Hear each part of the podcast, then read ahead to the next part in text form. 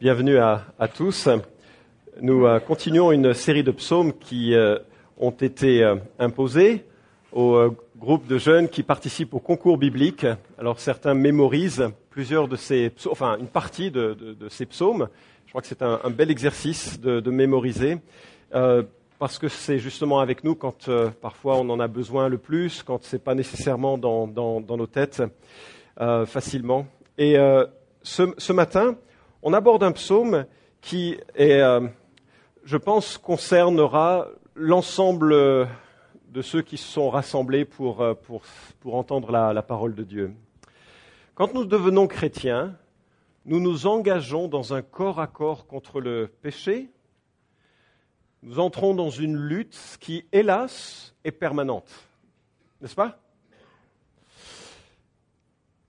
Cette semaine, j'ai reçu les conseils de Tim Chalice. Il est euh, un blogueur euh, qui, chaque semaine, envoie plusieurs euh, séries de blogs, souvent très intéressants.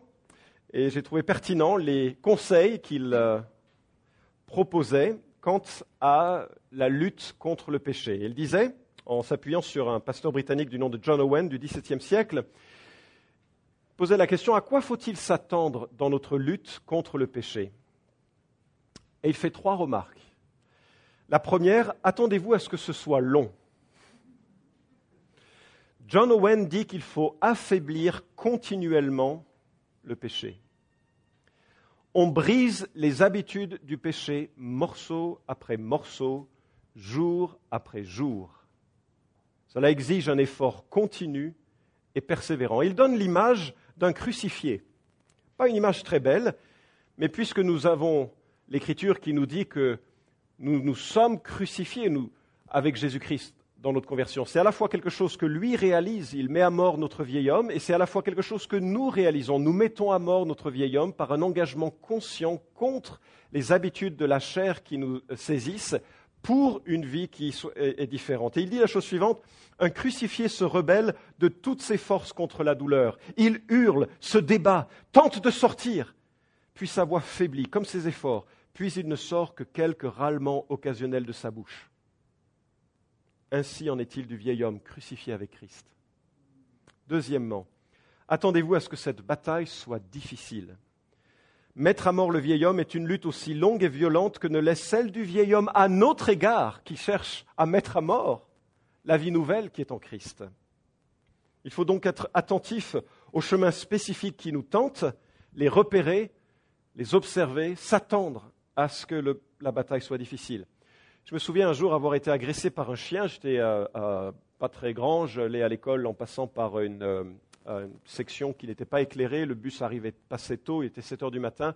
Donc l'hiver, c'était un peu gênant parce que je passais devant une ferme. Le portail était souvent ouvert. Ils avaient un Doberman. Quelle idée. Et donc chaque matin, pour moi, c'était l'anxiété de passer devant la ferme et de savoir est-ce que le portail est bien fermé? Quand il était fermé, j'étais joyeux. Quand il était ouvert, j'étais anxieux. Et bien un grognement caractéristique qui m'a fait perdre tous mes moyens, mais une chose est certaine. D'abord, après la paralysie euh, de la peur, j'ai vraiment gardé les yeux régulièrement derrière pour voir d'où venait l'adversaire, s'il continuait à, me suivre, et, et j'étais vraiment concentré là-dessus. Il en est de même, c'est une bataille difficile, il faut garder les yeux sur euh, le ou les péchés qui sont particulièrement attachés à nous faire tomber. Troisièmement, attendez-vous à de nombreux succès. Owen dit, celui qui est en nous est plus grand que celui qui est dans le monde. Enfin, la Bible dit cela, il le cite. Ainsi, nous devons expérimenter des succès et pas simplement une déception vis-à-vis du péché. Chaque fois que nous découvrons un péché dans notre cœur, nous le capturons pour le mener à l'obéissance de Christ. Il y a des succès. Équilibre intéressant, non? Sur les trois aspects, les trois dimensions que nous propose cet auteur. Mais parfois, malgré le désir de sainteté qui reflète un chrétien authentique, on ne devient pas chrétien en devenant saint. On devient chrétien, on devient donc saint, et on vit vers la sainteté que Dieu nous accorde. D'accord? Mais malgré le désir de vivre dans la sainteté que Dieu nous a donnée par Jésus-Christ, il arrive que de nos cœurs le péché, le péché surgisse. Que faire? Allez vous balader. Prenez le psaume 51. Lisez à haute voix. priez ce psaume, adaptez-le à votre situation, tournez vos regards vers Dieu. Le psaume que nous allons lire est très très connu et, c'est peut-être la difficulté pour, pour, moi dans la présentation que je veux en faire. Mais euh, c'était tellement fort comme psaume que Spurgeon, qui n'avait pas l'appareil pour euh, saisir un texte de l'Écriture et le rendre vivant, lorsqu'il a dû écrire un commentaire sur les psaumes, il a repoussé et repoussé et repoussé l'abord du psaume 51, tellement c'était pétri d'humanité, de spiritualité, de, sainteté et de réalité. et, il n'a pas pu immédiatement euh, s'en saisir. Et je pense à un autre euh, missionnaire, John Carey, un homme remarquable d'une immense piété, il était tellement saisi de ce psaume qu'il a demandé que lors de ses obsèques, ce soit ce psaume-là qui soit le texte accompagnant son départ de cette terre. Alors on va le lire, peut-être vous avez vos Bibles avec vous, vous pouvez le lire, euh, Aline va euh, le lire pour nous. Mais euh, ce que je vous encourage, si vous n'avez pas vos Bibles, juste c'est de fermer les yeux, d'en faire comme une méditation, alors que notre texte est lu, psaume 51 du chef de cœur, psaume de David, lorsque Nathan le prophète vint à lui après que David fut allé avec Bethsabée.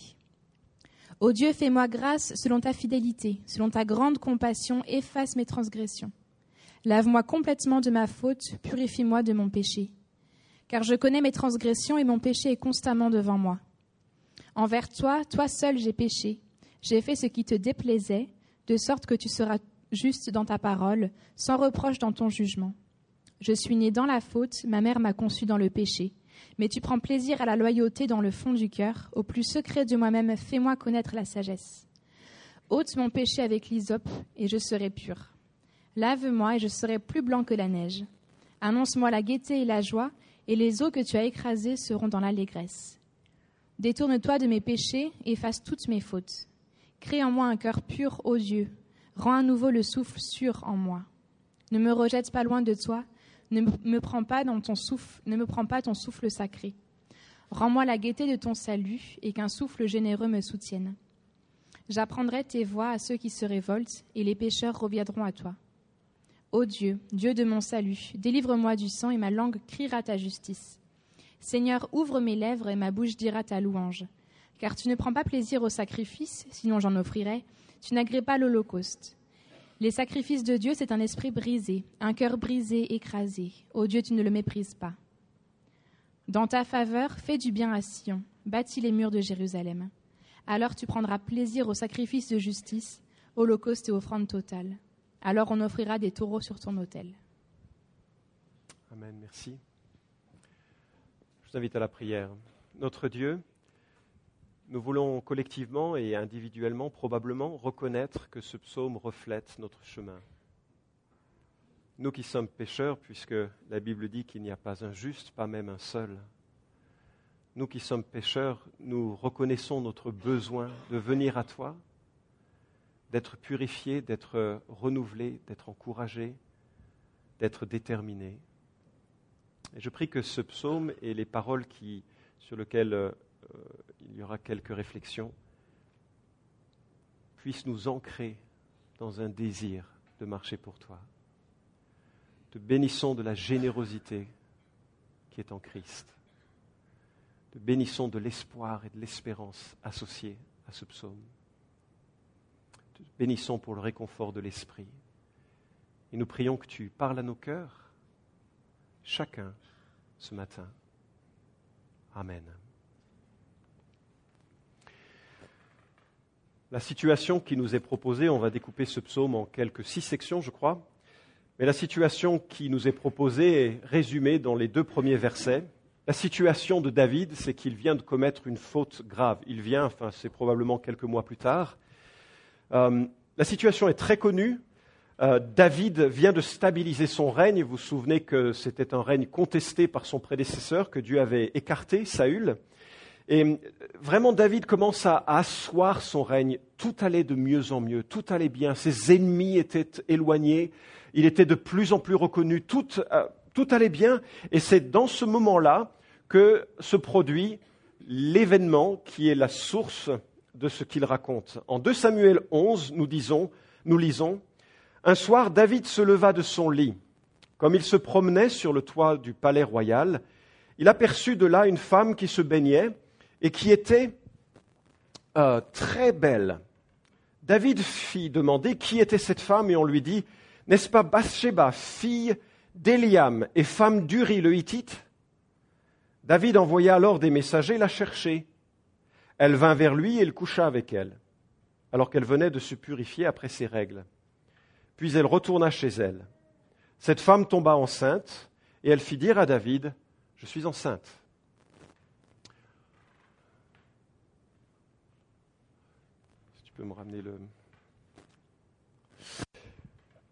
Les artistes se sont euh, penchés sur euh, cette histoire. J'ai choisi la plus celle qui permettait que ce soit projeté, pour euh, montrer ce, que cette source d'inspiration, même dans le monde des arts, une histoire finalement tellement banale quelque part ou qui ne devrait absolument pas l'être. La progression est terrible et terriblement rapide. S'il aperçoit une femme la nuit et qu'il en conclut qu'elle est très belle, c'est qu'il a fait plus que l'apercevoir, n'est-ce pas? Faut vous imaginer des toitures plates, le roi n'arrive pas à dormir, il se lève, il se balade et il voit une femme qui, probablement comme euh, c'était la loi de Moïse, après les règles, elle devait se baigner et probablement qu'elle profitait de l'obscurité pour pouvoir le faire dans des conditions plus discrètes. Mais David voit une femme nue et son regard reste, évalue et mesure. La convoitise est d'une puissance redoutable. Deuxième étape, il se renseigne à son sujet, ce qui exige du temps. Il rentre chez lui et euh, il a la détermination de voir si son fantasme peut être assouvi. Alors il demande à ses serviteurs, c'est qui cette euh, personne qui habite euh, trois rues de je ne sais pas quoi? Et c'est donc qu'il souhaite prolonger, poursuivre sa convoitise. Troisièmement, il apprend qu'elle est mariée. Et malgré cela, il envoie quelqu'un la chercher. Les choses se construisent petit à petit pour l'enfermer davantage. C'est consciemment qu'il se prépare à commettre l'adultère. La convoitise non maîtrisée colore la pensée et prépare la catastrophe. Quatrièmement, le reste de l'histoire est encore plus sordide encore. Passons l'adultère qui se consomme, mais euh, puisque cette femme devient enceinte, David décide de faire revenir son mari, qui était un soldat, et donc éloigné de son foyer, histoire de parler avec lui. Sauf que cet homme ne veut pas profiter de profiter dans un sens juste du terme, enfin normal du terme, profiter de sa présence auprès de sa femme, décide de dormir sur le palier par solidarité envers ses copains qui sont sur le front. Donc pas de relation sexuelle, impossible de couvrir l'origine euh, euh, du fait que cette femme soit enceinte. Ce qui gêne vraiment David, alors David prolonge et prolonge encore, reste encore quelques jours, reste encore quelques jours, et puis finalement, euh, voyant qu'il n'arrive pas à tenter le mari de cette femme, il lui écrit une lettre qu'il confie à cet homme pour qu'il lui donne à son général, pour qu'il la donne à son général, et à son général, il dit Place cet homme au milieu du danger, retirez-vous de lui pour qu'il meure au combat. Uri, le mari, meurt au combat. Il pensait ainsi faire en sorte que personne ne sache son péché. David a transgressé le commandement de la convoitise, de l'adultère et du meurtre. Tout ça en commençant par une petite randonnée sur le toit. Alors, j'ai mis faute grave. Est-ce que c'est juste? Ben, D'un côté, non, ce n'est pas juste, parce que la Bible dit qu'une seule faute rend redevable de toute la loi. Jacques 2, 17 dit euh, Une personne qui pêche contre un seul commandement est en faute vis-à-vis de toute la loi, vis-à-vis de l'ensemble. Donc, quelque part, c'est difficile de dire faute grave. Mais d'un autre, même si tous les péchés ont une gravité absolue et condamnent absolument devant un Dieu saint, d'un autre, certaines fautes sont plus graves que d'autres. Par exemple, Jésus dit à Pilate, celui qui euh, me livre à toi commet une faute plus grave que toi. Donc certaines fautes sont plus graves que d'autres et je pense qu'il faut là comprendre que des conséquences sociales et humaines sont bien plus importantes avec certains péchés que ne le sont certains autres péchés. Il est socialement préférable de convoiter plutôt que de commettre l'adultère. Il est socialement préférable de se mettre en colère injustement dans son cœur plutôt que de commettre un meurtre. D'un point de vue spirituel, par contre, c'est une culpabilité similaire. D'un point de vue sociétal, c'est très différent, bien sûr. Et cette observation doit nous faire prendre la mesure qu'il va falloir être très prudent quand nous classifions les péchés, ce que nous avons tous tendance à faire, n'est-ce pas? Déjà, les tentations sont différentes pour chacun. Lorsqu'on entend la vie de gens qui ont grandi dans un climat de violence, de rejet, euh, de, tourment, on peut comprendre qu'ils aient certaines difficultés avec certains comportements. À l'inverse, euh, ceux qui grandissent dans une famille plutôt unie, on peut comprendre qu'ils soient socialement plus à même de développer des grâces euh, sociales naturelles. Dieu seul pourrait faire la part des choses parce que Dieu seul connaît ce qui est du cœur humain et de la manière dont elle a été constituée. Il y a des gens qui sont tourmentés par une attitude déplaisante, quand d'autres euh, ne le sont absolument pas. On a des repères un peu différents les uns et les autres sur le, péché. On est scandalisé de l'immoralité et de la violence de David. On a tout à fait raison. Hein. Par contre, je remarque que dans l'Église, on est tout à fait satisfait de la calomnie et de la médisance. Ça, c'est un péché respectable parmi les chrétiens. Pourtant, la médisance ou la calomnie qui est un vol d'identité quasiment, détruit plus d'églises que bien d'autres péchés que nous pointerions du doigt avec force dans une église. Je remarque aussi que selon les moments dans l'histoire, certains péchés sont quand même mis en avant différemment. Si vous aviez grandi à Genève sous Calvin, la loi de la ville était très en lien avec la loi spirituelle de la Bible. C'était un régime que l'on qualifie de théonomiste. On essayait de mettre la loi de Dieu sur la société, en sorte qu'un enfant qui jetait des pierres à ses parents était puni civilement par plusieurs coups de fouet. Trois hommes qui avaient rigolé à la prédication de Jean Calvin ont passé une nuit en prison.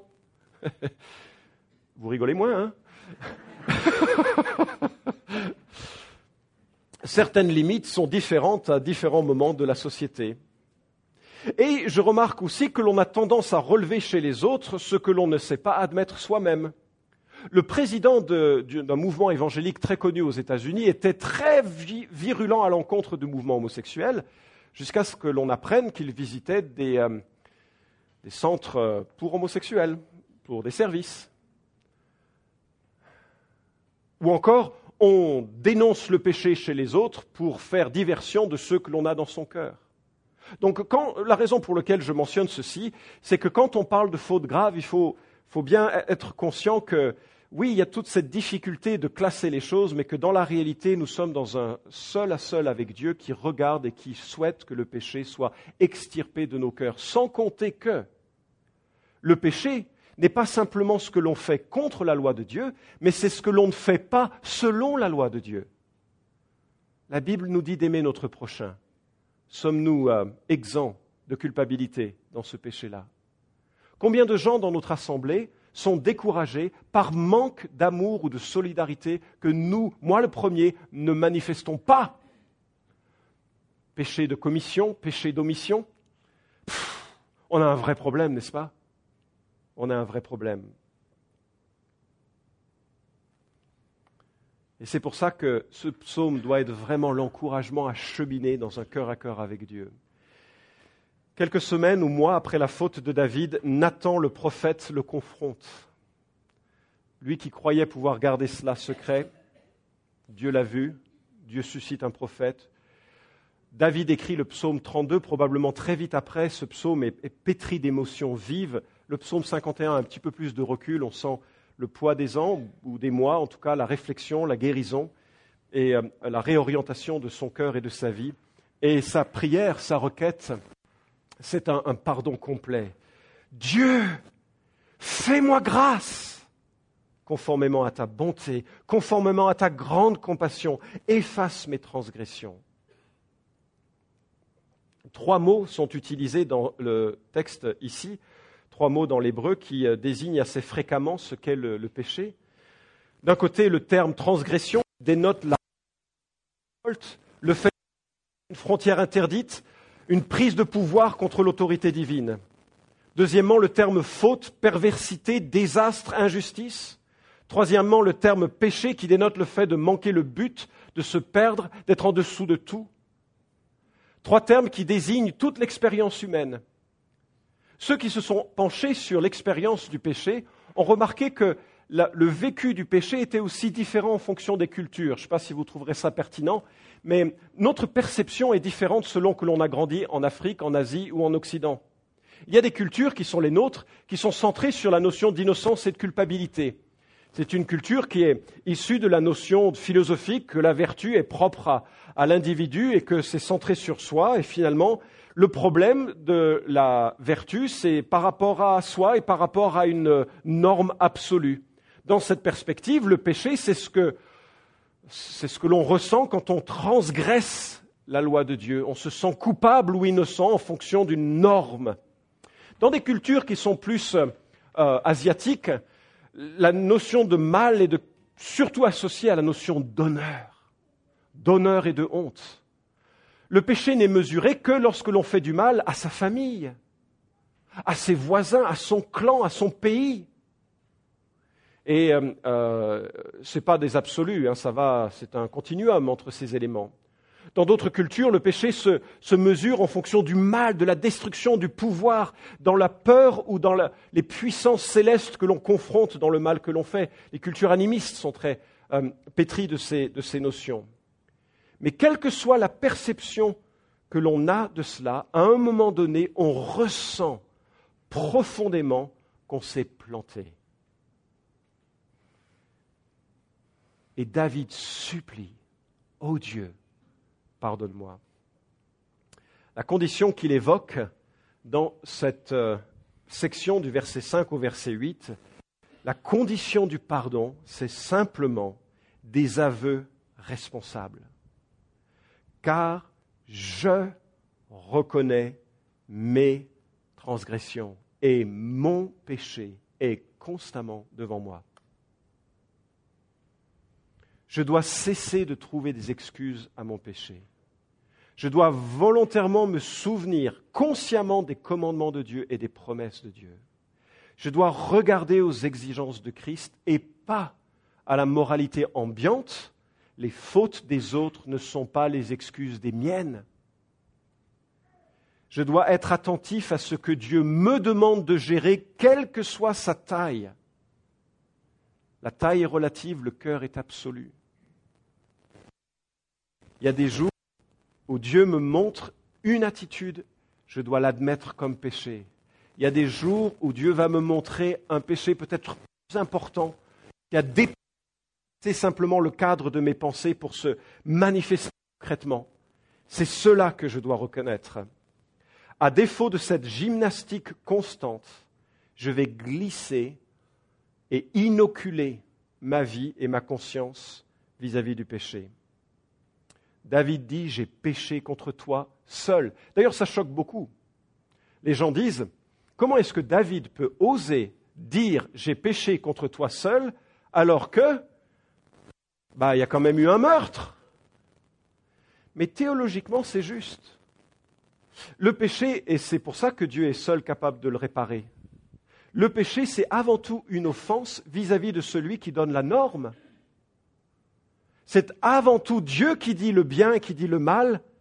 C'est devant lui que j'ai un problème, avant toute chose. Ça ne veut pas dire que socialement il n'y aura pas des conséquences. D'ailleurs, David, même s'il a été pardonné de sa faute, va vivre des conséquences de son péché longtemps dans sa vie. Longtemps. Une autre pépite se trouve dans ses aveux euh, lorsqu'il dit Oui, depuis ma naissance, je suis coupable. Quand ma mère m'a conçu, j'étais déjà marqué par le péché. Ça ne veut pas dire qu'il passe la faute sur sa mère. Hein. Qu'est-ce que t'as fait, ma mère? Non. Genèse chapitre 3 nous dit que, et Romains chapitre 5 nous dit que la culpabilité passe par Adam, l'homme, et d'Adam à tous les hommes. On appelle ça le péché originel ou le péché hérité. Et cette loi dit que nous sommes à la fois tenus pour coupables à cause du péché d'Adam, parce que Adam a représenté toute notre humanité, et que nous avons hérité une nature pécheresse. On n'hérite pas simplement de yeux bleus ou de couleur de peau de nos parents, mais aussi une nature pécheresse qui s'oppose à Dieu. Qui d'entre nous est exempt de cela? Ce que Dieu demande, c'est qu'on soit vrai, responsable, réaliste. Ça me fait penser à cette affirmation du Nouveau Testament de l'apôtre Jean qui dit Si nous, quoi? Confesser, ça veut dire reconnaître, avouer. Si nous avouons nos péchés, il est fidèle et juste pour nous pardonner nos fautes et nous purifier de toute iniquité. Quelque part, l'intention de Dieu, c'est qu'on regarde dans la même direction. Pédagogiquement, c'est essentiel. Juridiquement, c'est essentiel. Dieu déclare le péché comme cela. Dieu veut qu'on le déclare ainsi aussi. Dieu dit ça, c'est pas juste et droit. Nous devons dire tu as raison Seigneur, je suis d'accord. C'est ça avouer. C'est ça reconnaître. Je suis d'accord et j'ai traversé le Rubicon, la frontière. Regardez euh, l'aspiration que David exprime au verset 9 et jusqu'au verset 14 tous les verbes purifie-moi. L'hysope était une petite plante qui servait un peu à asperger. on pouvait le prendre de l'eau qui avait été euh, préparée spécialement à cette fin. C'était très symbolique. Hein. Et les prêtres prenaient cette eau et puis ils aspergeaient pour purifier d'un contact auprès des morts. Purifie-moi avec l'hysope. Asperge-moi. Lave-moi. D'ailleurs, c'est le deuxième verbe la notion de tache, de souillure. Le péché colle à la peau. Fais-moi entendre des chants d'allégresse parce que la tristesse est insoutenable.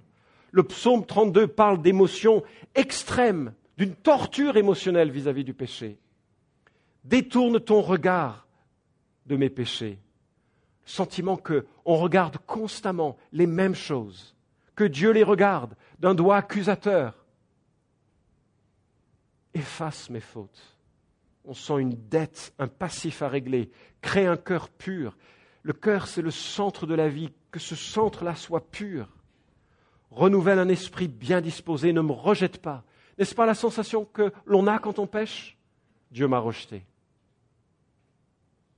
Ce n'est pas possible que Dieu chemine encore avec moi. Pourtant, la Bible dit qu'il nous tient dans sa main pour ceux qui se sont tournés vers Christ dans la repentance, et que rien ni personne ne les arrachera de sa main. Pourtant, avant que Pierre ne se plante, Jésus est venu le voir et lui a dit, Simon, Simon, Satan vous a réclamé pour vous passer au crible. Mais j'ai prié pour toi. Pourquoi il prie pour lui? Ben Parce que bientôt il va le renier trois fois afin, que tu ne défailles pas. Point. Quand tu seras revenu à moi, affermis mes frères ou tes frères. Certains ont pensé avec la prière ne me retire pas ton Saint-Esprit que c'était possible que le Saint-Esprit soit retiré. Mais le fait même qu'il prie cela montre que le Saint-Esprit n'est pas parti après sa chute, puisqu'il dit ne me retire pas ton Saint-Esprit. Éphésiens 1.13 nous dit que nous avons été scellés du Saint-Esprit pour le jour de la rédemption. Un sceau, c'est imbrisable. Cette prière peut nous inspirer parce qu'elle elle reflète tous les sentiments spirituels qui vont avec notre lutte contre le péché. Dieu veut nous restaurer, Dieu veut nous garder, Dieu veut nous relever. Savez-vous que Jésus prie pour nous maintenant? Romains 8 nous le dit. Savez-vous que le Saint-Esprit intercède pour nous maintenant?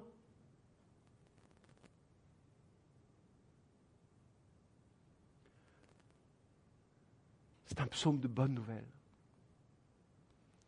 Dieu recycle. Dieu recycle. Et le dernier, ou l'avant-dernier point, je crois, l'engagement que David prend, c'est de transmettre. J'enseignerai tes voies à ceux qui les transgressent, et les pécheurs reviendront à toi. Dieu souhaite deux choses. Pouvoir parler à d'autres, parce que Dieu ne perd pas nos expériences. Je lisais le blog d'une jeune femme qui euh, est issue du mouvement euh, L'école à la maison. Aux États-Unis, c'est un mouvement très très important. C'est un mouvement qui commence maintenant en France parce qu'on se pose des questions sur l'environnement euh, de l'éducation, bien sûr. mais ce qui était intéressant, c'est qu'elle dénonçait qu'en voulant se retirer du monde et de faire en sorte que les enfants grandissent entre guillemets entre chrétiens ou entre familles chrétiennes, il y avait de très bonnes choses, mais il y avait aussi de très mauvaises choses. Vous savez pourquoi? Ben Parce que le problème, c'est que le péché ne vient pas seulement de la société et du diable, il vient aussi de notre cœur. Nous sommes, nous, portés vers le mal. Je n'ai pas besoin du diable pour pécher, je sais très bien l'inventer. Je suis assez compétent, je pense, naturellement. Et dans son blog, elle faisait part de, ben, de choses qui n'étaient pas droites. Je ne veux pas trop en parler, ce n'est pas très édifiant. Mais elle faisait, et c'est ça qui m'a touché, Dieu ne perd jamais rien de nos expériences, y compris celles qui sont difficiles. Et David constate que voilà, lui qui est passé par le feu de la chute, j'enseignerai tes voies à ceux qui les transgressent. Et euh, cette transmission, euh, main tendue vers d'autres, s'associe également du pouvoir de louer Dieu pour son pardon.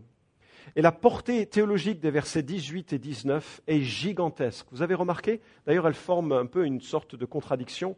Verset 18, Si tu avais voulu des sacrifices, je t'en aurais offert, mais tu ne prends pas plaisir aux holocaustes. Et vous pouvez remplacer holocauste par tout ce que vous pourrez imaginer mettre dans la balance de votre péché. En tant qu'être humain, nous avons tendance à face au péché compensé par plus de prières, plus de lecture de la Bible, plus de présence à l'église, plus de gentillesse, plus de dons financiers, plus de... Et en fait, on, est des gens religieux qui cherchent à compenser ou acheter Dieu, ou acheter sa grâce ou son pardon, alors que Dieu dit, mais c'est totalement impossible. Et David en a soudainement conscience, il dit, mais si tu voulais des sacrifices, alors que c'était prescrit par l'Ancien Testament, je t'en aurais donné. Mais il y a quelque chose de bien plus important que les sacrifices, c'est d'avoir conscience que seule la grâce de Dieu imméritée peut me toucher. Ma bouche proclamera ta louange. Pourquoi? Parce que Dieu est généreux. Lorsque Moïse a demandé à Dieu de, se révéler à lui, l'Éternel est passé devant Moïse et il s'est écrié, L'Éternel, l'Éternel est un Dieu de grâce et de compassion, lent à la colère, riche en bonté et en vérité.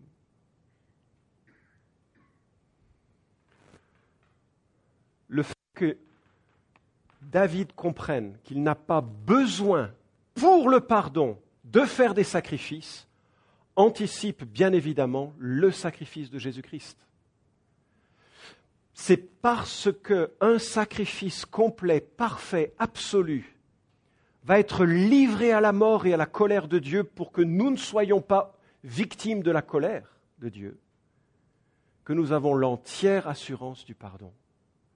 David le saisit probablement de façon obscure. Le prophète Ésaïe le dépeint de façon admirable huit siècles auparavant en Ésaïe 53 que l'agneau porterait nos maladies ce n'est qu'avec le Nouveau Testament que nous avons la pleine dimension, la pleine révélation de cela. Et dans sa conclusion, eh bien, il y a l'intercession pour Israël, pour le peuple de Dieu. Finalement, c'est une orientation. Maintenant que j'ai compris ça, non seulement je veux enseigner tes voies, non seulement je veux louer ton nom pour ton pardon, mais en plus, Seigneur, je veux prier pour ceux qui m'entourent qui n'ont pas conscience ou connaissance de ce pardon, qui sont pieds et mains liés par le péché, qui ne savent pas comment sortir du marasme, de l'enfermement de la culpabilité ou de la conscience d'une faute irréparable sur laquelle on ne peut pas revenir. Bien sûr que c'est réparable.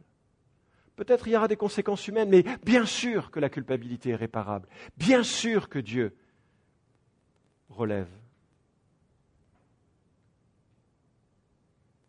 Vous avez remarqué la contradiction? Alors tu prendras plaisir au sacrifice, aux holocaustes.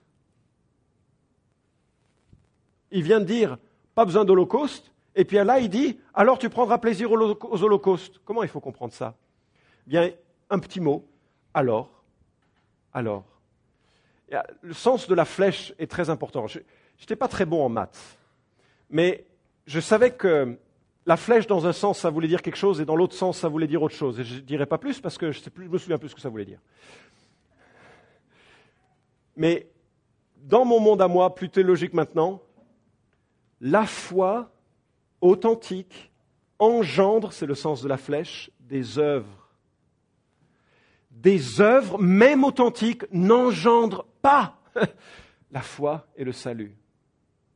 Les sacrifices, la vie religieuse, les prières, les aumônes, la présence à l'Église, aussi importantes que tout ceci, les sacrifices dans l'Ancien Testament, aussi importants qu'ils soient dans l'Ancien Testament, ne génèrent pas la foi. Elles ne peuvent être que l'expression de la foi, la conséquence logique de la foi. Dieu m'a sauvé, donc j'obéis. Dieu m'a sauvé, donc je pratique une vie chrétienne. Dieu m'a sauvé, donc je prie, je parle, je loue Dieu, j'encourage, je cherche à m'impliquer, je vis ma vie chrétienne. Le sens de la flèche, c'est que Dieu m'a sauvé, donc je m'engage et je vis pour Jésus. Le faux évangile, l'hérésie absolue, quelle qu'en soit la forme, y compris dans les modes évangéliques, y compris dans les modes catholiques, y compris dans... quelle que soit la forme, les hérésies, les faux évangiles que Colossiens condamne fermement, c'est lorsque l'on retire à l'évangile la suffisance de Jésus-Christ. En Jésus seul se trouve le pardon, la grâce, la vie nouvelle. Si vous ajoutez quoi que ce soit à Christ, vous avez décloué Christ sur la croix et vous avez rendu son sacrifice vain, vous avez blasphémé le nom de Dieu et l'évangile qui est moyen de salut. Alors Dieu accueille nos prières, nos sacrifices et notre obéissance.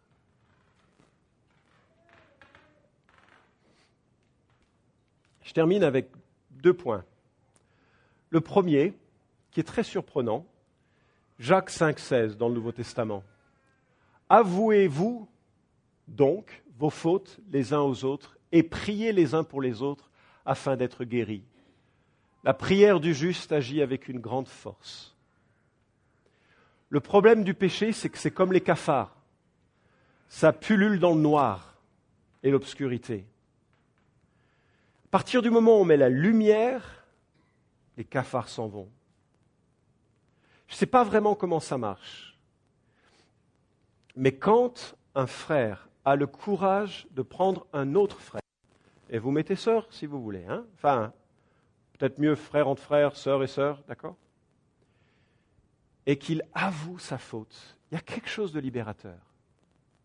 Simplement choisissez quelqu'un qui ne soit pas médisant ou rapporteur.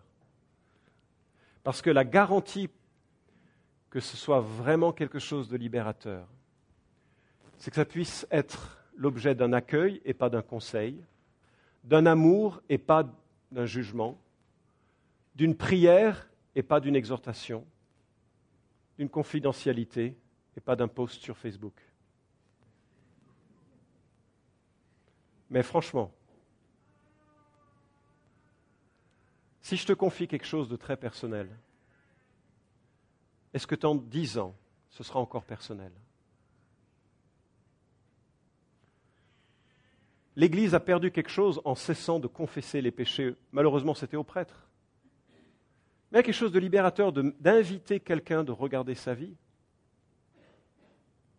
Et dans l'Église de Jésus-Christ, nous devrions former ce genre de communauté parfois.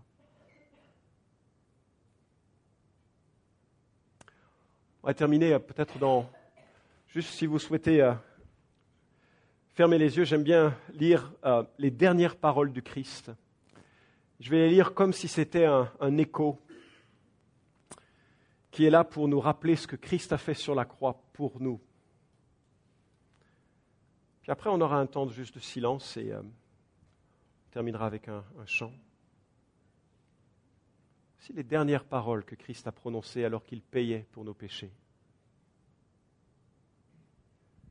Père, pardonne-leur, car ils ne savent pas ce qu'ils font. En vérité, je te dis, aujourd'hui tu seras avec moi dans le paradis.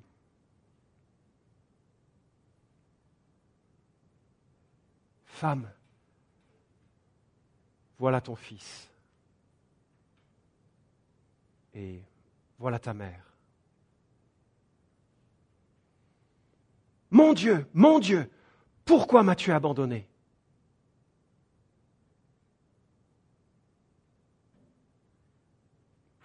J'ai soif.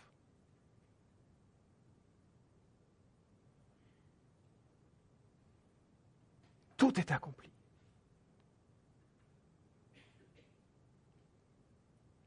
Père, entre tes mains, je remets mon esprit. Misérables que nous sommes, Seigneur, en pensée, en parole, en intention, en acte parfois. Mais privilégiés nous sommes aussi,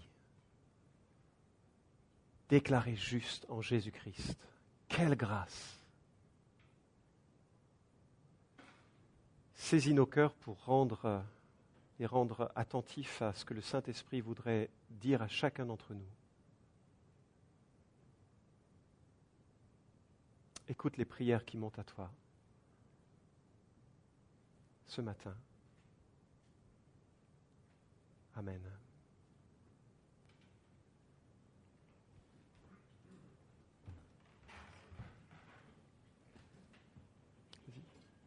Pendant ce chant, vont passer le- les offrandes. Je vous invite à vous lever.